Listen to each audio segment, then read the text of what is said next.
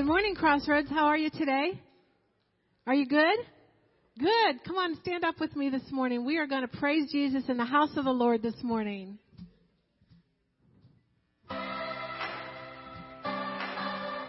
Psalm 1, Dave.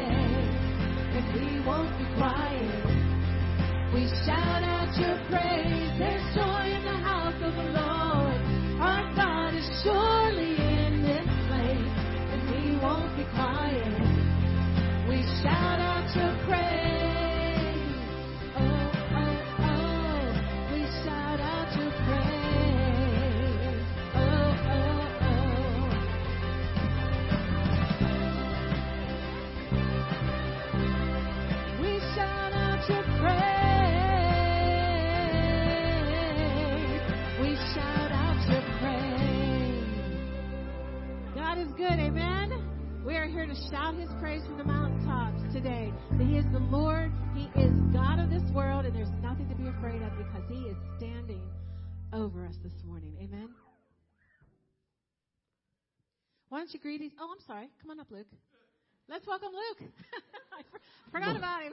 morning, guys. Good morning. Have a seat. It's good to be with you. Glad that you are here. We're so thankful that you are here. Thanks for joining us online. Hey, church, uh, I want to tell you about some things that are happening this week and there are things that are coming up in the next couple months. Um, one, I want to welcome our guests. Welcome. We're glad you're here. Glad you're joining us online. Listen, for those guests in the house, please stop by the Welcome Center. We'd love to connect with you. We have a gift for you by just saying thanks for being our guest this morning. And if you're online, let Elena know that you're online, and we'd love to connect with you online as well. And listen, we know people watch these sermons and watch these these uh, services, and so God's always working even after we think something's done. Isn't that cool? God's always working. He's always moving. So we're thankful for the work and allowing us to be a part of that. So listen, church, I want to remind us that our mission here at Crossroads is to bring people into a growing relationship with Jesus Christ. That's why we exist. And so one of the things that falls under that banner of reaching people is our trunk and treat. So that's coming up on Wednesday, and uh, we have about 815 kids uh, registered. That's pretty cool. Uh, I remember telling someone uh, last night and this morning, like how many kids are coming, their eyes got real big. That's exciting. Like, thank, thanks be to God for that. So we're going to be welcoming uh, families and their and their children up here on Wednesday. So please uh, be praying for this. This is a, an event where we're trying to prepare that ground. We're trying to cultivate that ground to to welcome these people, to to stir their hearts for for something greater uh, than than candy. You know what I mean? It's like, hey, come on up and then there's something greater. So we get an opportunity to be the hands and feet of Jesus on Wednesday. So uh, we have an awesome team signed up that's going to help, and so we're glad for those who have jumped on that trunk and treat team. We're going to have an information uh, meeting today at 12:30 right here in the auditorium, just to talk over what's going to happen on Wednesday and answer any questions. And so that'll be 12:30 here in the auditorium for the trunk and treat uh, team meeting for that. And then uh, Operation Christmas Child, you saw in the lobby there were those boxes. Isn't that? I love seeing those boxes. And in your in your uh, bulletin, there is a handout that talks about all the different ways that you can participate. Uh, so this is a great way to talk through things with your family, uh, your spouse, or you know just for you to participate. So this is really really cool. Uh, and just look over these different items you can participate. One, you can grab a box, or two, uh, you can even uh, you can even pack a shoebox online. Like this is really really cool stuff. And then also you can uh, mark your calendar for November 13th, and we're going to be having a church-wide packing party. So check out this little handout and all the different ways that we can be a part of the Operation Christmas Child mission here at Crossroads. So we're thankful for what God's going to do with that. And then Charles Billingsley is going to be here on uh, December 15th and 16th, and I just want to challenge us all: be praying for somebody that you can invite to be with you, to join you, and uh, just just get into the Christmas spirit and. Uh, we're gonna we're gonna we're gonna this is gonna be one of those things where we're gonna have people come we're gonna invite people and we're gonna give the gospel. And then we're gonna have desserts afterwards in the gym so this is gonna be a special special night. Both nights uh, 15th and 16th uh, charles billingsley is going to be here. And then i also want to let you guys know that we're going to next week we're going to start to talk about the birthday gift of jesus. And so talking about you know start praying about what is what is your part and giving the most to Jesus this Christmas season. So God is good to us, and we're going to be good and just be faithful and worship Him with that which He's given to us. And in that, thank you, church, for your faithfulness in giving online, through the mail, and the boxes. God is growing us in many ways, and one of those is, is, is growing in us in the, in, the, in the grace of giving. So, church, you're awesome, and thank you for being faithful to God's mission. Church, would you stand as we uh, continue on this morning in prayer? Father, thank you for the reminder, Lord, that there's something we can have joy in, and Lord, in your house. God, we can have joy because of Christ. We can do as Scripture says, as, as we've been, as we have been raised to new life in Christ, we can set our sights on the new realities which are on heaven. To not be focused on things of the earth, but to be focused on things of heaven. God, we can have joy in this life, looking at all the chaos, looking at all the crazy stuff that's happening, and we can have peace when we know you, Christ. So thank you, Lord, for that amazing truth that we can claim this morning. And we're going to have joy in the house of the Lord, in your house today, because we have Christ. We have something to have peace and joy about. Lord, you're so good to us, and we just want to honor you and worship you with that, with this life we've been given. We ask it in the name of Christ. Amen.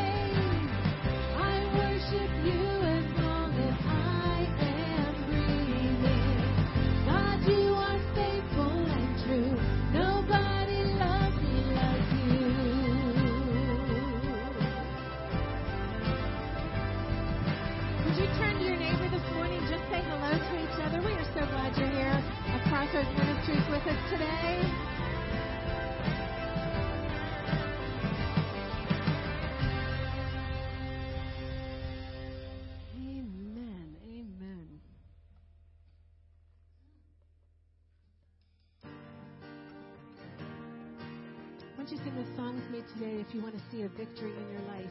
Jesus Christ can bring that victory this morning. Sing this song with me today. The weapon may be formed, but it won't prosper. When the darkness falls, it won't prevail. Cause the God I serve knows only how to triumph. My God will never fail. My God will never fail. I'm gonna see a victory. I'm gonna see a victory. For the battle belongs to you, Lord. And I'm gonna see a victory. I'm gonna see a victory. For the battle belongs to you, Lord. Oh.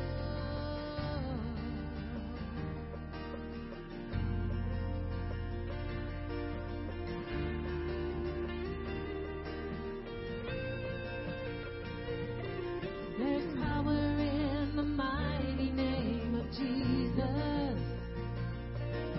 And every war he wages, he will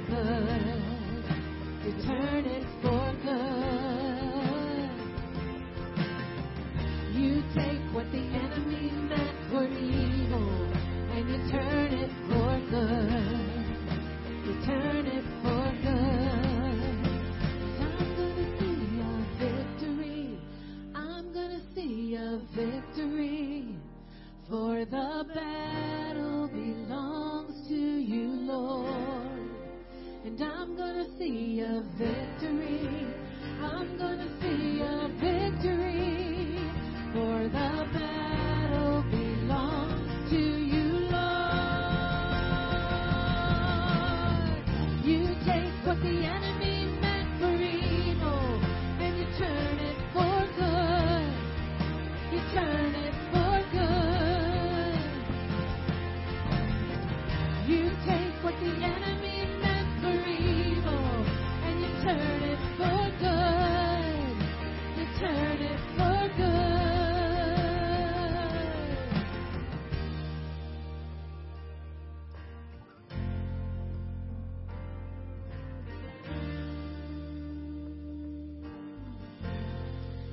you are so good. This morning, we want to thank you for being who you are. Thank you for letting us know that we can have victory in Jesus Christ this morning because of what you did on the cross for each one of us and for rising from the dead and even now preparing a place in heaven for those that call you Lord and Savior. Your faithfulness is so great, Lord God. And we want to praise you this morning for that faithfulness and for who you are. We love you, Jesus, because you first loved us. Amen. You can have a seat, please.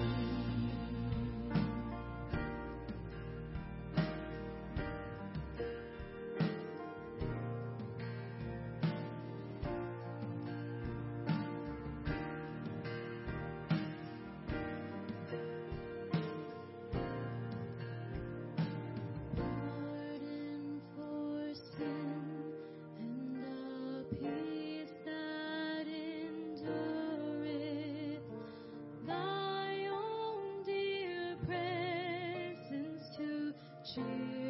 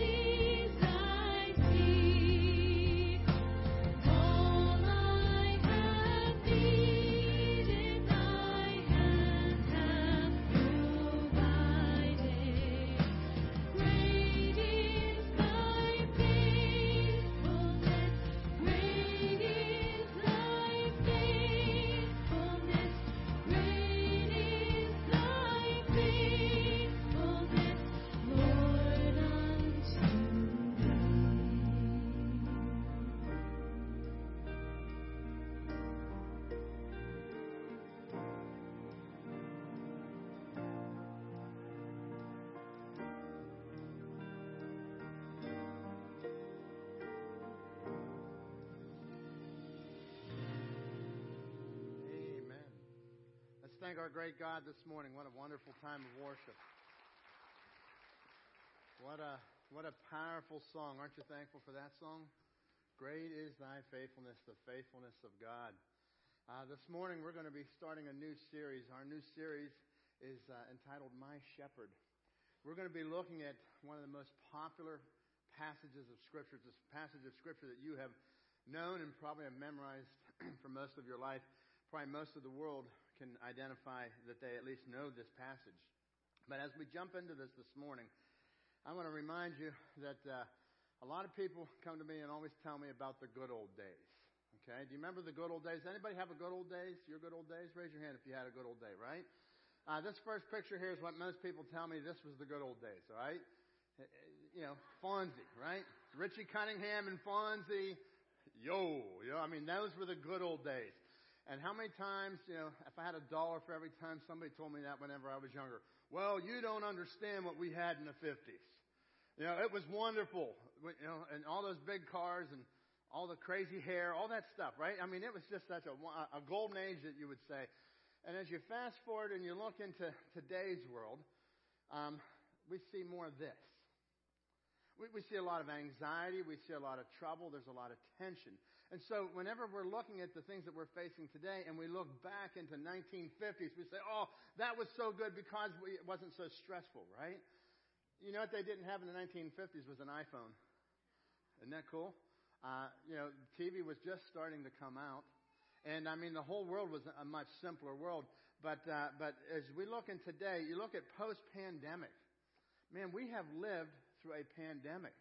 We have shut the world down. Uh, I was reading statistics about uh, about anxiety and how that anxiety has just gone off the chart. We have children dealing with anxiety. We have teenagers dealing with anxiety. Anxiety is at an all-time high, and rightfully so. I mean, after we shut the world down, and we told kids that you can't go to school because you might get sick, and therefore you should stay at home and study and, and hide in your house.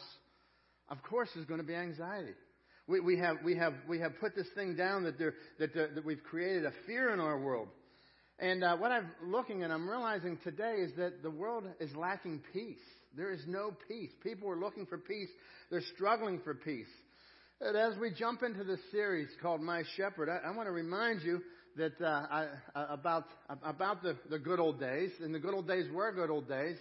But I'm going to share with you about uh, about a, a preacher from the 1950s he actually uh, published a book on November the 1st of 1953, and it had to deal with healing anxiety. Now, if you go back, and we said 1950s was the good old days, what anxiety did they have? Why would he have to write a book? Why would a preacher have to write a book in 1953 about anxiety? Because anxiety is not about the economy or all these things. It's about something on the inside. And man, yeah, there was a good time. That was a, a, a golden era, if you will, of our history. But I'll tell you what, as you go back and you look at look, look at look at the, the world, the world has needed peace. The world has not had peace. Uh, a man is what he thinks about all day long. Ralph Waldo Emerson said that. A man is what he thinks about all day long. A man's life is what his thoughts make it. Um, another person said this: You can change your thoughts that will change your world. So the, the, the, more, you know, the proverb says it like this. Proverbs 23, 7 says, As a man thinks in his heart, so is he. As a man thinks in his heart, so I want you to catch this. For as he thinks in his heart, so is he. This is what happens. We come along and we, we have to, we, we, we have all these negative thoughts and we begin to think down all the time. We begin to think that life is no good. I'm never going to make it. It will never get better. And the reality is that we go through these storms of life and as you go through the storms of life, you have to remember that. As a storm, you go through it, and on the other side, there's sunshine. There's something exciting. There's something powerful on the other side. But sometimes when we're in the midst of the storm, man, the anxiety mounts. The anxiety gets high and it gets heavy. Philippians 4 8, the Apostle Paul told us that we have got to do this. He said, Finally, brothers and sisters, whatever is true, whatever is noble, whatever is right, whatever is pure, whatever is lovely, whatever is admirable. And he gives you all these lists of things. He says, if there's any virtue, if there's any excellence, if anything is excellent or praiseworthy, think about such things. So he's just given us the list of where to dwell our thoughts. So we, we're to dwell our thoughts on whatever is noble, whatever is true, whatever is, uh, is pure and lovely. And so as we go through this world and we realize, man, there are a lot of problems. Jesus didn't say that we would be without problems, but there, we look at the problems and we say, where am I supposed to put my focus? My focus is supposed to be on, on the one who can solve these problems, not the problems. Uh, Dr. Charles Allen suggested that reading the 23rd Psalm uh, would do that. It would be a pattern of rethinking. It would change how that you think. So we're, we come and we deal with anxiety. How do we deal with anxiety? Well, the way that we deal with it is we have to come and we have to say, all right, I've got to retrain my thoughts because my thoughts, as a man thinks, so is he. So I've got to retrain how my mind, what my mind is dwelling on. And it is not just self-help. It's not just coming along and, and saying, I'm going to dwell on happy thoughts. No. The scripture says here to dwell on what is true, what is noble, what is right, what is pure, what is lovely. Those are the things that we dwell on. There's plenty of negative that is happening in our world. There's always been plenty of negative that has been happening in our world. Uh, and let me just say this on anxiety. Sometimes there is a physical condition. Sometimes it requires uh, treatment, requires, requires medical treatment. So if it's a medical problem, it needs a medical treatment. And I think that there's nothing wrong with that. We have to understand that in our world, man, there's just sometimes you, you need to be treated. You need to get taken care of. You got to get to the root of the problem. You see, anxiety is the symptom. And so we've got to come down to the root of the problem. And Dr. Charles Allen, he said this. He was a pastor again in the 1950s, and he, he wrote this book on, uh, on anxiety. And uh, as he did it, he said that he has met with many people that have went to doctors, and the doctors didn't help them. And he would sit down with them in his office, and, uh, and he would write them a prescription. So can you imagine getting a prescription from your pastor? Yeah, that'd be kind of cool, right? So he pulls out a pen and a paper. He says, This is the prescription. Psalm 23, five times a day, seven days a week. Come back in one week and we'll talk. So he writes down and gives them, gives them that. And they were to go and they were to pray. He would tell these people that were going through these anxious moments, he said, I want you to go through and I want you to pray the 23rd Psalm starting in the morning. So the first thing when you wake up, you're going to pray the 23rd Psalm. And then after each meal, after breakfast, after lunch, after dinner, and then right before you go to bed. And this psalm is only 118 words. It's just a short little passage. As most of, most of us know the 23rd psalm from a funeral. That's typically where you hear the 23rd psalm pulled out. But that is really sad because the 23rd psalm is all about life. It's all about the, the days of my life, it says in the scripture here. And so, so the real power comes into this, uh, the power comes from this passage whenever we allow the truth to train our pattern of thinking. So I allow the truth of God's Word to train my mind. Let my mind be trained by the power of the Lord. Let Him train me on what to dwell on. And so the power of the psalm is it's a, it's a very, very powerful about faith. It's positive. It's an encouraging approach to life. And if you will take this and let it dig into your heart, it will transform you. And this is how we have to deal with this because listen, to say that you don't deal with anxiety is probably not true. Everybody deals with anxiety. Everybody has some form or some degree of anxiety that, that kind of cause us to stay awake every now and then. There, there's things that happen in our heart and our soul that just kind of get us. And this happens to me from time to time. I'll, I'll have these nights where I just don't sleep sometimes. And, and I'll, I'll, my mind is preoccupied with so many things. And, and then when I come back and I begin to train my mind, as the scripture says here, and I come back and I put my mind and I dwell where God has told me to dwell it, it's amazing the peace that I have. It's amazing what he gives. And, and the apostle, uh, the, the David here, David, the, he was a shepherd. And so as he writes this, I want you to remember he is also writing this and he's looking forward. As he writes this, he looks forward. He's not looking backward. David had a, a terrible sin. He had a terrible problem. He sinned. I mean, he, he sinned with Bathsheba. He, uh, he had an affair, and then he gets her husband killed. I mean, this is this is a pretty bad, pretty bad situation. And God still works with the guy and gives him restoration. And he is able to move forward in faith. And as he writes the 23rd Psalm, he's not looking back and saying, Woe is me, I did no. He says, Man, he starts off in a powerful way. I, I want you to know that the Apostle Paul said something similar to that. He said, Brethren, I do not regard myself as having laid hold of it yet, but one thing I do, and this is uh, Philippians 3.13. He says, forgetting what lies behind. Says, this is what I do. I forget what lies behind. I forget what I did 20 years ago. I forget all that negative. Uh, the scripture, he also told us, remember, whatever is lovely, whatever is true, whatever is admirable, think on that. And what do you do about your past? You don't think on anything admirable. You think of your problems from the past. You think of your failures. And the Apostle Paul says, I am not looking back. I'm not looking that way. I'm reaching forward to what lies ahead. And then he continues on. He says, I press on towards the mark. I press on toward the goal for the prize of the upward call in Jesus Christ. So this is what I'm doing. My life, yes, I had a problem. Yes, I had failure. He says, I'm moving forward. And this is what, the, what David did. That he gives us this psalm as a forward looking psalm. And I want you to catch this because it's a pretty powerful psalm. We're going to take the next few weeks and we're going to work through this psalm. So let's start and we're going to just read the entire psalm. Psalm 23, 1 through 6. I think you can read it out loud with me. All right, let's try it. The Lord is my shepherd. I shall not want. He makes me to lie down in green pastures. He leads me beside the still waters. He restores my soul. He leads me in the paths of righteousness for his name's sake. Yea, though I walk through the valley of the shadow of death, I will fear no evil, for you are with me. Your rod and your staff, they comfort me. You prepare a table before me in the presence of my enemies. You anoint my head with oil. My cup runs over. Surely goodness and mercy shall follow me all the days of my life, and I will dwell in the house of the Lord forever.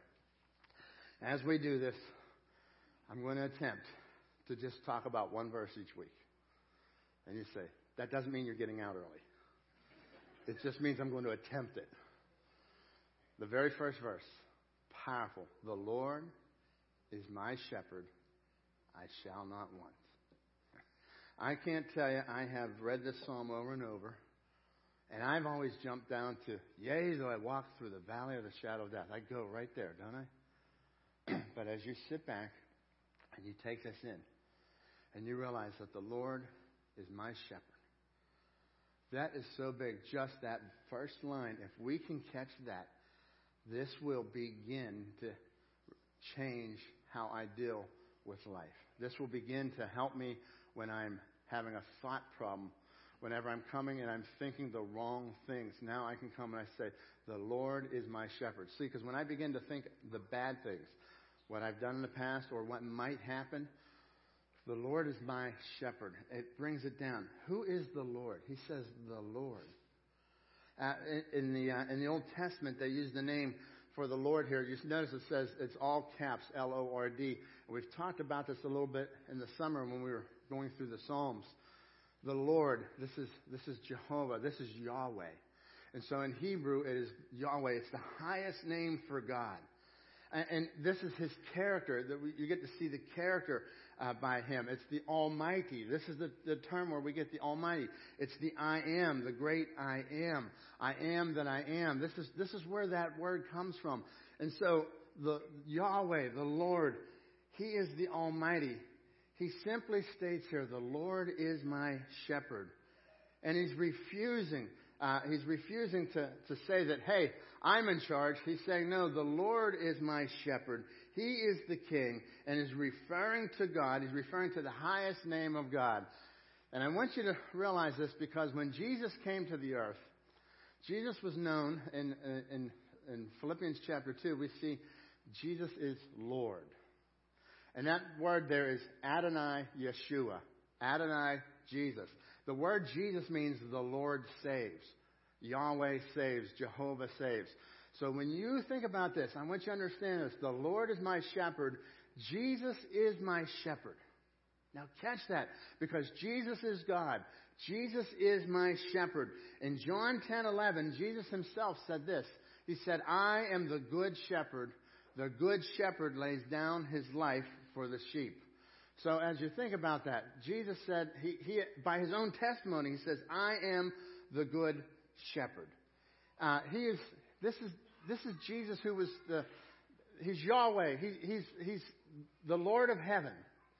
As he comes down to earth, Jesus himself comes and he is present in creation. Now, he is now going to be among the created beings, but he himself was part of, he was there to, to create. Over, if you go over to Colossians uh, chapter 1, you would read about how that Jesus himself come and he was there at, at creation. And the scripture says that all things were made in and through him for his good pleasure. By him, in him, and through him. So Jesus himself was present at creation. So when you think about this, and Jesus comes to this earth, he says, I am the good shepherd. The good shepherd lays down his life for the sheep. There's so much about an analogy between a shepherd and a sheep that, we're, that we probably don't catch because we're not in that cultural understanding of the shepherd and the sheep. But let me tell you here, he says that the Lord is my shepherd. And if we will pause for a few moments and just say, okay, this Lord is my shepherd.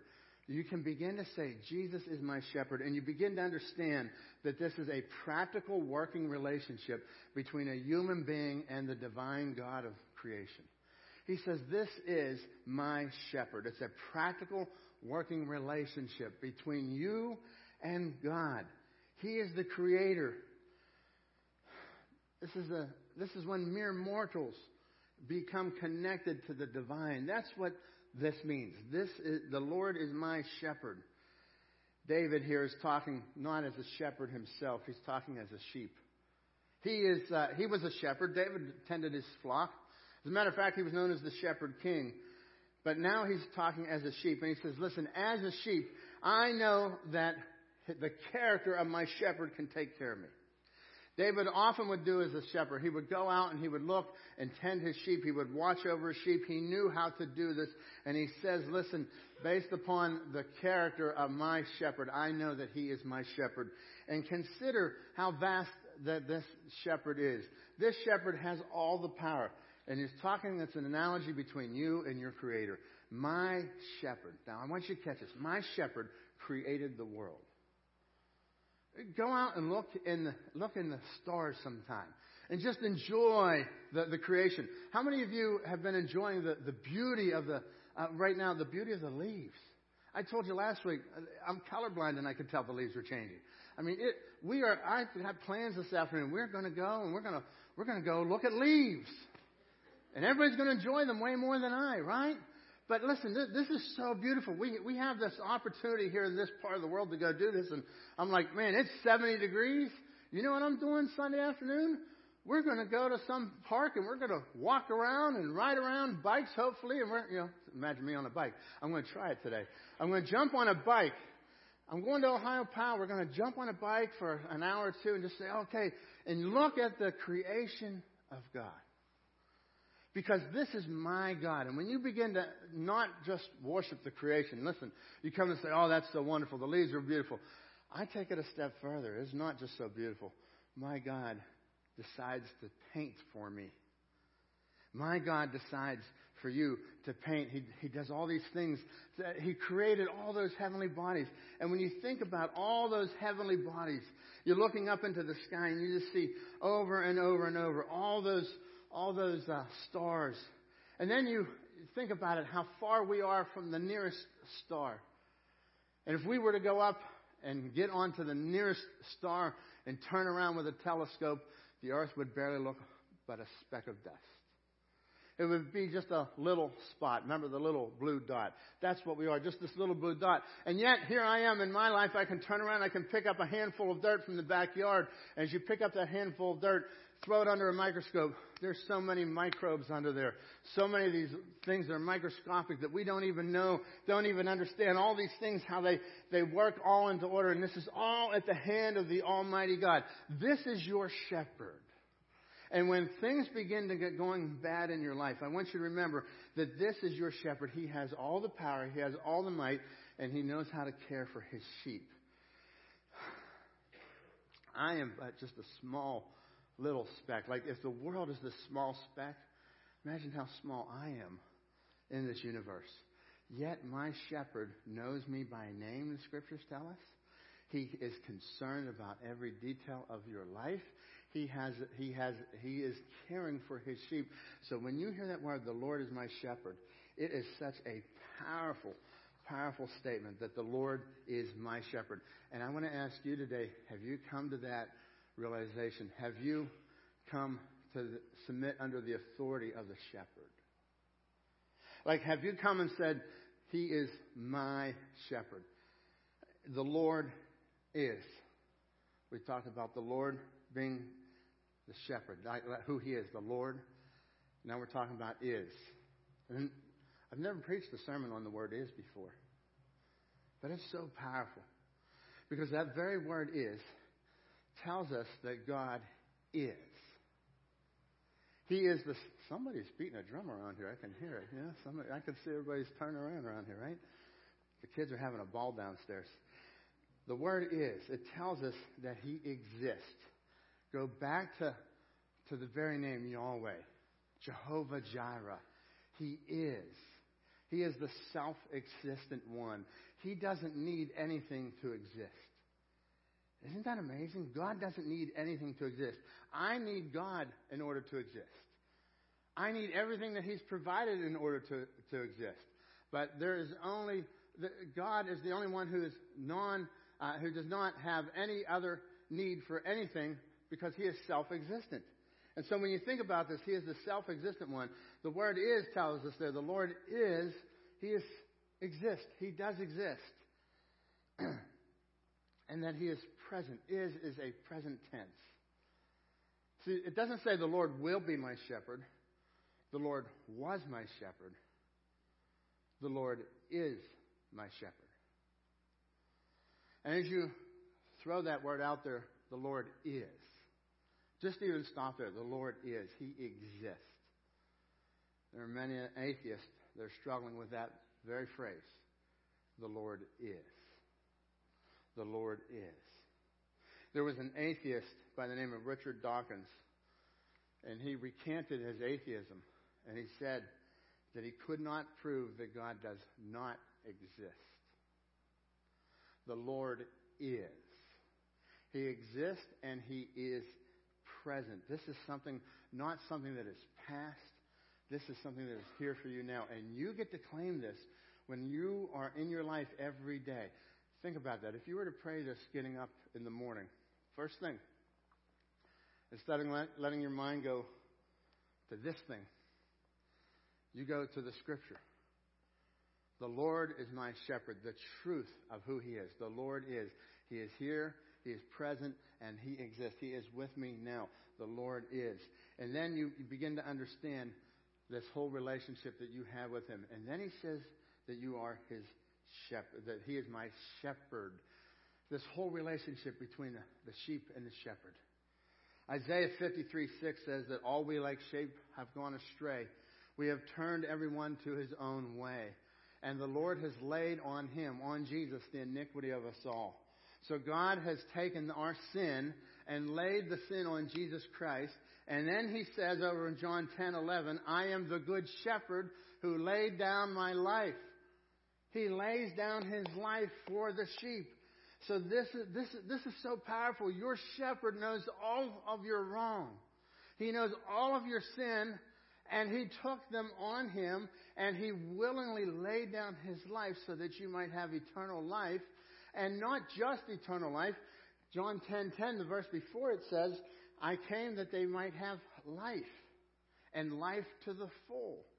You see, the, the, the thief comes to steal, to kill, and destroy. Jesus came to give life, and he did that by laying his life down. I think it's interesting that Jesus, in his word, is the good shepherd.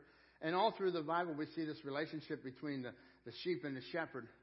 Isn't it interesting that we are known as the sheep? He could have chosen any other type of animal. Like, why aren't we known as the horses? Why aren't we known as the tigers, the bears? Oh my. Why, why aren't we known as all those, right? Why aren't we known as any of those? Because we're more like sheep than any other creature. Uh, it's no accident that God chose us, uh, chose to call us the sheep. Because as humans, we are much like sheep. We have kind of this this crowd following, the mob, if you will, right? We we kind of just follow what everybody else does. That sheep are so like they'll just follow the other one. We're very easy to do that ourselves. We're like sheep. How about our fears and our timidity? Man, we've got a lot of fears, don't we?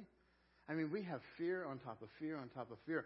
And those fears can be mounting. Those fears can just really destroy us from the inside out. As a matter of fact, in the New Testament talks about worry, it uses a word that's like to torment. It means like to tear a paper. It's to shred your heart and your soul is what worry does to us. And so when we deal with that, we're like the sheep. We've got a lot of fears. Stubbornness. None of you have that. A little stupidity. I've got a lot of that. Our, our habits. We've got all these things. And so we're, we're like sheep. We do all these crazy things. Yet He chose us and He calls us by name. And He laid Himself down. And I'll take it a step further. He lays Himself down continually. He does this continually for you. My shepherd lays himself out for me continually. He is ever interceding on our behalf. He is ever guiding us by His gracious Spirit. He is ever working on our behalf that we will benefit from His care. Now think about that. This is the intimate relationship between, between a shepherd and a sheep. It's like He knows the name. He knows, how, and you know, for most of you, you have maybe a dog that you of do that with, you know? You kind of pull your dog in, you, you know your dog by name. You know, we have this dog, Coda, and that dog loves my wife. That dog, like, you know, when she's not home, that dog will sit up on the couch and just look like he's in depression. I mean, he just. I'll come in, he doesn't move. I mean, it's unbelievable. That dog does not move whenever I come in the door. But whenever she pulls in the driveway, I mean, this dog is freaking out, right? Because, like, that's her dog. And me, I'm just kind of chopped liver. I think that's how that works, right? So, so this is kind of what the shepherd and the sheep had. The shepherd came in, and, and the scriptures tell us that the sheep know the voice of the shepherd, and the shepherd knows their name. And so when you catch the depth of this, the Lord is my shepherd. Phil Keller Phillip Keller wrote a book on the 23rd Psalm. It's a, a book that's probably been around for since the 70s. It's an, a great book on uh, understanding the 23rd Psalm. He says that a shepherd cuts cuts into the ear of the sheep his mark. So whenever a shepherd goes out and he buys a sheep and he wants to keep his flock, he ends up coming and he takes the sheep and he cuts cuts a mark into the ear. And he says it's a rather painful process. He says it's painful for the shepherd because he, is, he, he knows these sheep, he knows them by name, but he brings them in and, uh, and, and he comes and he, they'll put their own mark so that whenever they're out in the flock and should they get mixed up with other flocks, they can easily recognize them. And so he begins to talk about this, and he, he brings it up, and he says about in the Old Testament there was a similar ritual whenever a slave, and uh, when a Hebrew slave uh, wanted to become a permanent member of a household whenever he said he wanted to do that, and if you go over into Exodus 21, you'll read that that slave, when he wanted to be a permanent member of that household, the, the owner would take his ear and go over and, uh, and punch a hole in it with an awl, and, and put, put on his doorpost and punch a hole into that. And it was like, it was like the mark. And so, as you continue to think about this, Jesus, our mark of our shepherd today is the cross. Our mark is the cross. Mark 8:34 says this, and he summoned the crowd with his disciples and he said to them, If anyone wishes to come after me, he must deny himself and take up his cross and follow me. So that's our mark. And so there's, there's going to be times that we're going to be making sacrifices. There's going to be times that we're going to be, we're going to follow what my shepherd says. So not only is this my shepherd, this incredible love relationship, this incredible connection to the divine, but it's also showing that I trust his authority and I trust what He wants me to do. So I'm going to deny myself. I'm going to take up, carry the cross that He's called me to carry, and I'm going to follow Him. The Lord is my shepherd, I shall not want. This talks about a concept of being, uh, of being content. Yes, He is our provider. He's the good shepherd. But I want you to catch this. When He says, I shall not want, He's taking it and saying, man, I want you to think more like this. I shall not be discontent or I shall be content. That's what he's really talking about because we know that, that we don't always get what we want when we want. Isn't that true? Your kids don't get that. Why would you think you would get that? You, you know when there's good times to give your kids things and bad times to give your kids things. You understand all of that. And so does our Heavenly Father. And there will be times that we will have trouble. There will be times that will be, uh, that'll, that'll be heavy. The burden will be heavy as we're walking through and there will be trouble. Jesus never said, I came that you will not have any trouble. As a matter of fact, in John 16:33, Jesus said, "I have told you these things so that in me you may have peace." You see where you have peace? Not in the absence of problems. You have peace in Jesus Christ. In this world, you will have trouble. Boy, is that an understatement, huh? Wow. We have lots of trouble. Look at the last couple years. I'm tired of thinking about the last couple years. I'm tired of thinking what might happen in the future. But I'll tell you this in this world you will have trouble. He says, but take heart because I have overcome the world. That peace is not the absence of problems. You see, sometimes the shepherd knows, knows what's, what's best and he knows how to guide us and how to take us through life. Revelations 3:17, you say, I am rich, I have acquired wealth and do not need a thing. You know, we have thought for years, and uh, just typically we think this. It's, it's how we are trained in our world, in our American culture. Man, whenever you have a lot of money, you've been blessed by God. Oh, well, this must be the hand of God. Well, he says here in Revelation 3:17, you say, I am rich, I have acquired wealth, and do not need a thing. Oh, there's the problem. Do not need God. But you have not realized that you are wretched, pitiful, poor, blind, and naked. Our shepherd knows what's best for us, whether it's giving us things or not giving us things. He knows when to take his sheep, and we'll next week going to get into the green pasture. He knows when to take us and when not to take us. He's got this all under control. And if I am the sheep, I am totally helpless without my shepherd. The Lord is my shepherd, I shall not want. Uh, Psalm 37, verse 25. David said this. He said, I, have I was young and I was now, and now I'm old. Yet I have never seen the righteous forsaken or their children begging for bread. I have never seen the righteous forsaken. You know, as I come to think about it, in my lifetime, I've never seen the child of God forsaken. I've never seen it. I've never seen the child of God say, I can't make it anymore. God abandoned me. God hasn't abandoned. God is here. He's your shepherd. He's with you. And he says, I have never seen the righteous forsaken. Oh, this is so powerful. This is because our shepherd is with us. And so, as you look at this, contentment should be the hallmark of the man or woman of God. Man, if you're walking with the Lord, you'll be content. You see, that's a byproduct of knowing that He's your shepherd. The Lord is my shepherd. He's got every, He has everything that I need. It doesn't mean that I'll have everything that I want when I want it. And you may not have that job. You may not have that relationship. You may not have what you were looking for. But God says, I am going to be the provider. And so when we begin to understand that, we begin to understand that He has us in the palm of His hand and that He's taking care of us. Psalm 68, 19 says, Blessed be the Lord who daily bears our burden, the God who is our salvation.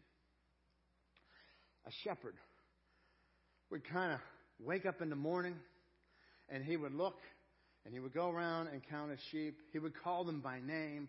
He, he would make his inventory and he would check on the sheep after a, after a long evening, after the night of sleep.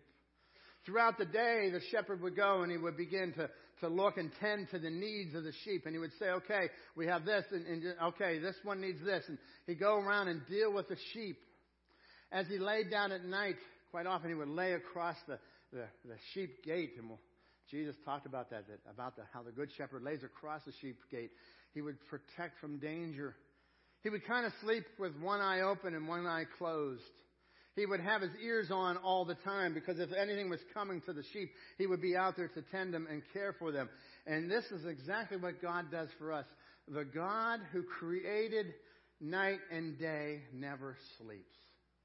The God who created heaven and earth says this Blessed be the Lord who daily bears our burdens, the God who is our salvation.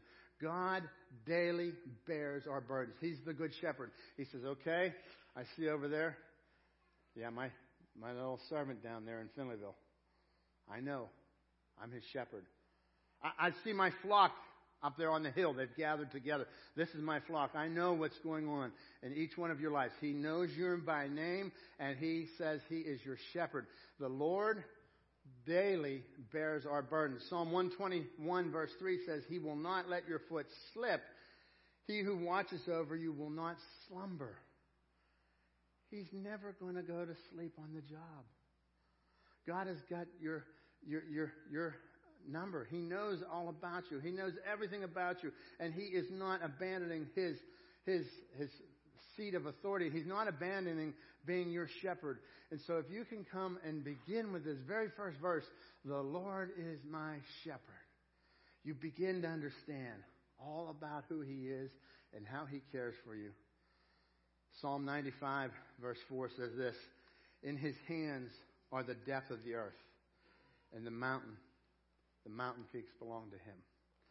In His hand are the depths of the earth. Did you ever have a little snow globe? Maybe have a snow globe at home you're going to pull out for Christmas. Aren't this cool?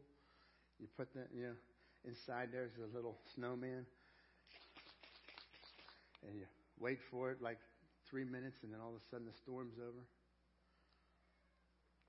I mean, you pick that up and you shake that thing, and you got that snow globe, and you're shaking it all around, and man, it's so fun whenever, you know, if you're the grandparent and the grandkids come over, they pick them up and they love to play with those things.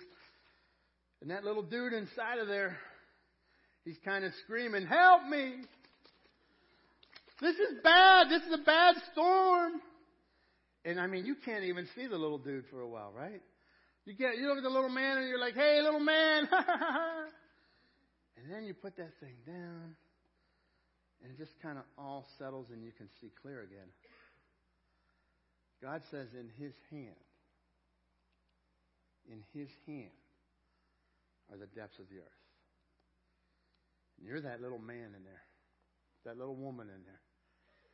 And you're like, oh no. But the Lord is my shepherd. And he knows exactly what's going on. He's got this all covered. He's got it all under His command. He allows things into our life. And this is where I can now trust the Lord. I was talking to somebody the other day. They went through a pretty big surgery.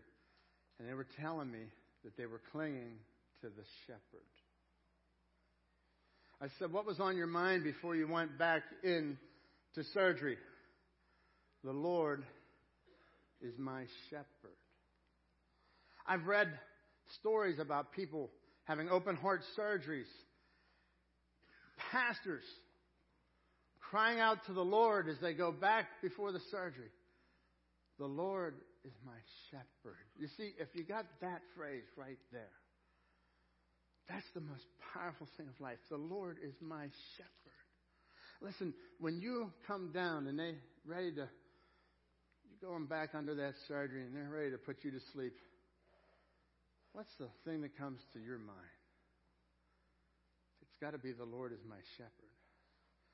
I always like to know do they know what they're doing?